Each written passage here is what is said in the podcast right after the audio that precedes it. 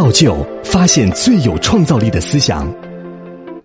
我是土生土长的上海人，我今年已经七十二岁了。我最热爱和自豪的，便是我三十多年从事环境保护事业的工作，尤其是后十多年，我全过程了参与了苏州河综合整治的实施过程。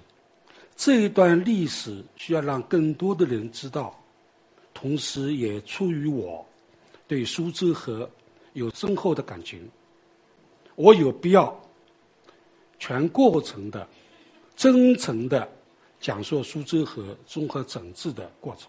好多人都问：你一个七十多岁的老人，你为什么还有这样的激情和热情，在做苏苏州河综合整治的宣传工作？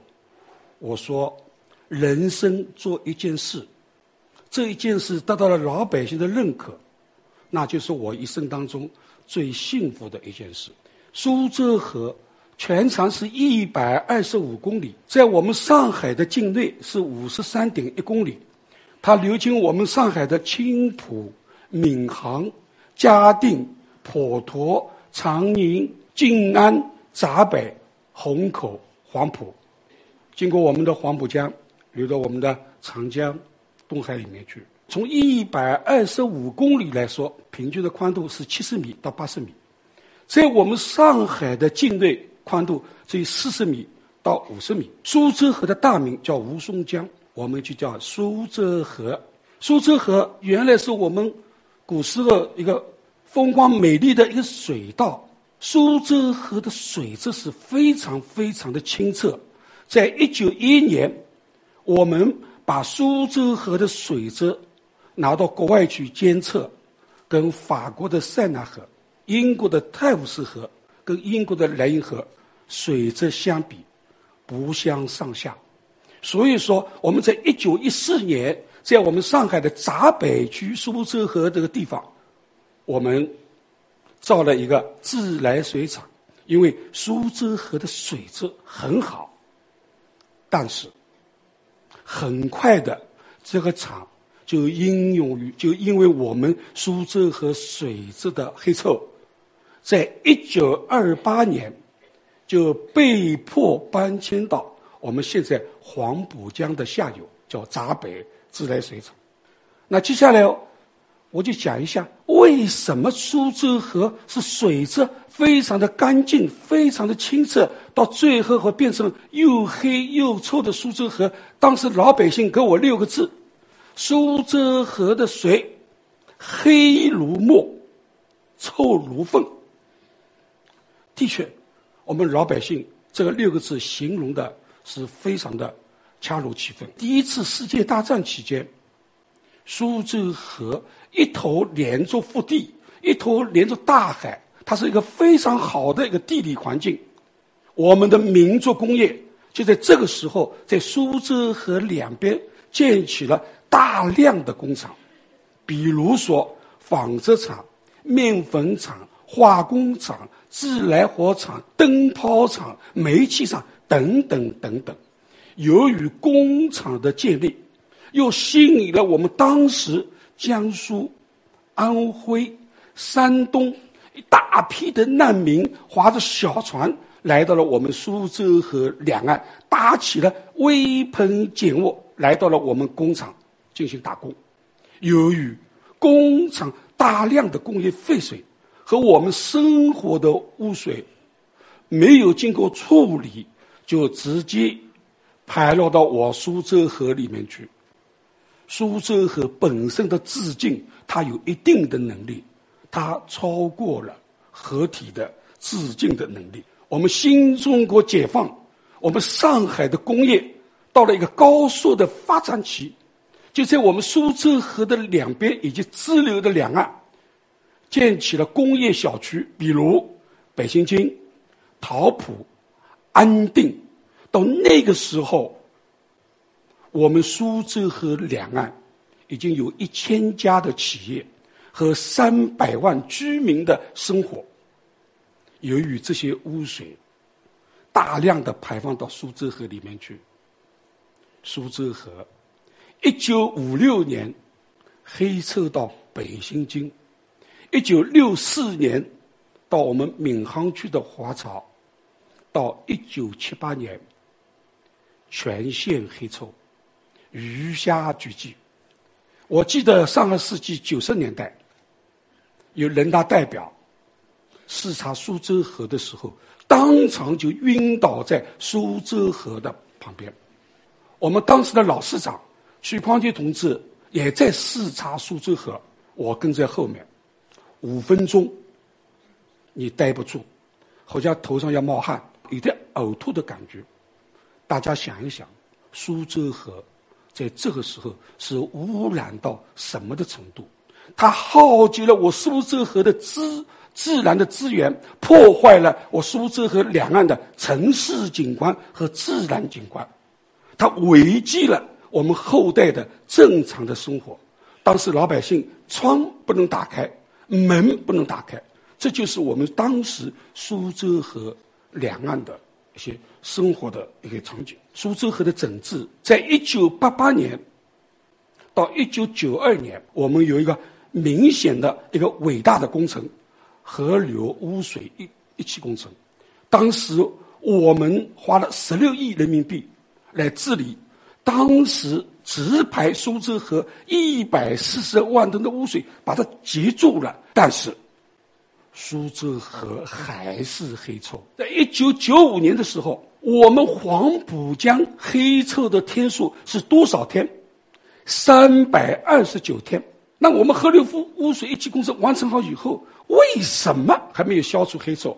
当然有这样的几条几个原因。第一，苏州河六条支流，三千多家的企业污水还直排到河流里面去，它严重的影响到我苏州河干流的水质。第二个。就是我苏州河两岸当时的微喷碱污，把他们大量的生活污水直排到苏州河里面，大便、垃圾、煤灰就直接倾倒在我们的苏州河里面去。第三，当时我们苏州河上每天有三千多艘运输的船在我们苏州河上运输，每天的船工。他们就把我们苏州河当做天然的方便的场所。我们苏州河上还有十九个垃圾码头跟粪码头，每天有垃圾码头说十几吨的垃圾漂浮在我苏州河上面。一九九八年，我亲眼看见过。有十个人可以站在垃圾堆上，这个垃圾不会沉下去，名副其实的垃圾船。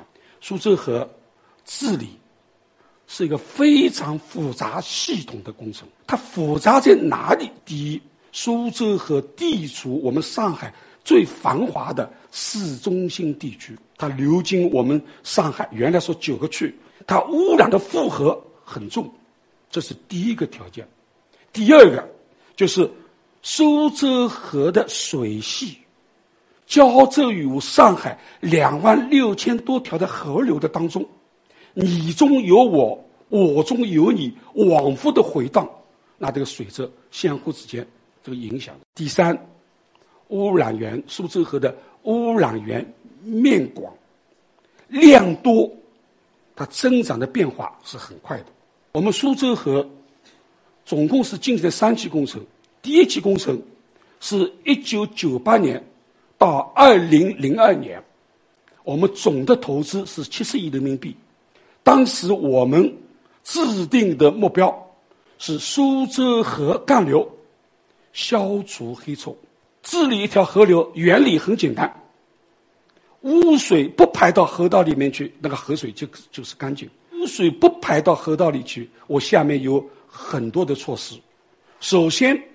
我在上海的这个老的大城市当中，要铺设污水管道。我们把这些管道铺设到你每一个污染源的门口，你造的污水能够排到我污水管道。然后，污水管道铺设成功以后，我们还有一个大的工程，就是污水处理厂。你的管道以后。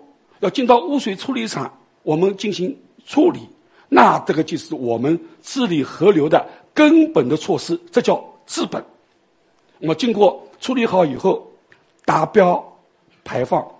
二期工程，这里面最主要的工程就是一个在黄浦江跟苏州河交汇处有一个闸门。我们原来是利用吴淞路桥这个闸门。我刚才说了，苏州河污水黑臭的原因，这个源找到了。这里面我刚才说是潮汐河流，它每天涨潮落潮，这里面就有一个问题，排到苏州河里面的污水团。最长的一段时间，只有二十天，才能够排到黄浦江、排到长江里面去。为什么？它刚刚要下去，黄浦江又涨潮了，又把它推上来了。那这个是往复的，就是那当时我们上海的一些专家，我们水水务局的水利方面专家，就利用闸门是什么呢？就在黄浦江涨潮的时候。把闸门把它关住，涨潮的水推不上来，推不到手。当落潮的时候，苏州河的水加快的流速到黄浦江去，就是由苏州河由东向西、由西向东的往复流，变成由西向东的单向流，增加水体的流速。我们两千年，苏州河消除黑臭，当时。苏州河消除黑臭以后，上海人民就是梦想，在苏州河边上要建造一个大型的、环保的、休闲的、生态的公园。我记得很清楚，是二零零二年的六月七号，在市长办公会上，我去汇报苏州河综合整治的工作。我说：“各位市长，我们上海人民。”建议在苏州河上要搞一个大型的公园，建议名字叫梦清园。那么梦清园这里面呢，当时在苏州河边上污染最严重的地段之一，我们动迁了七百五十四户居民，动迁了十八家工厂，我们搞了一个八万六千平方米的一个大型的一个公园，在这个公园里面。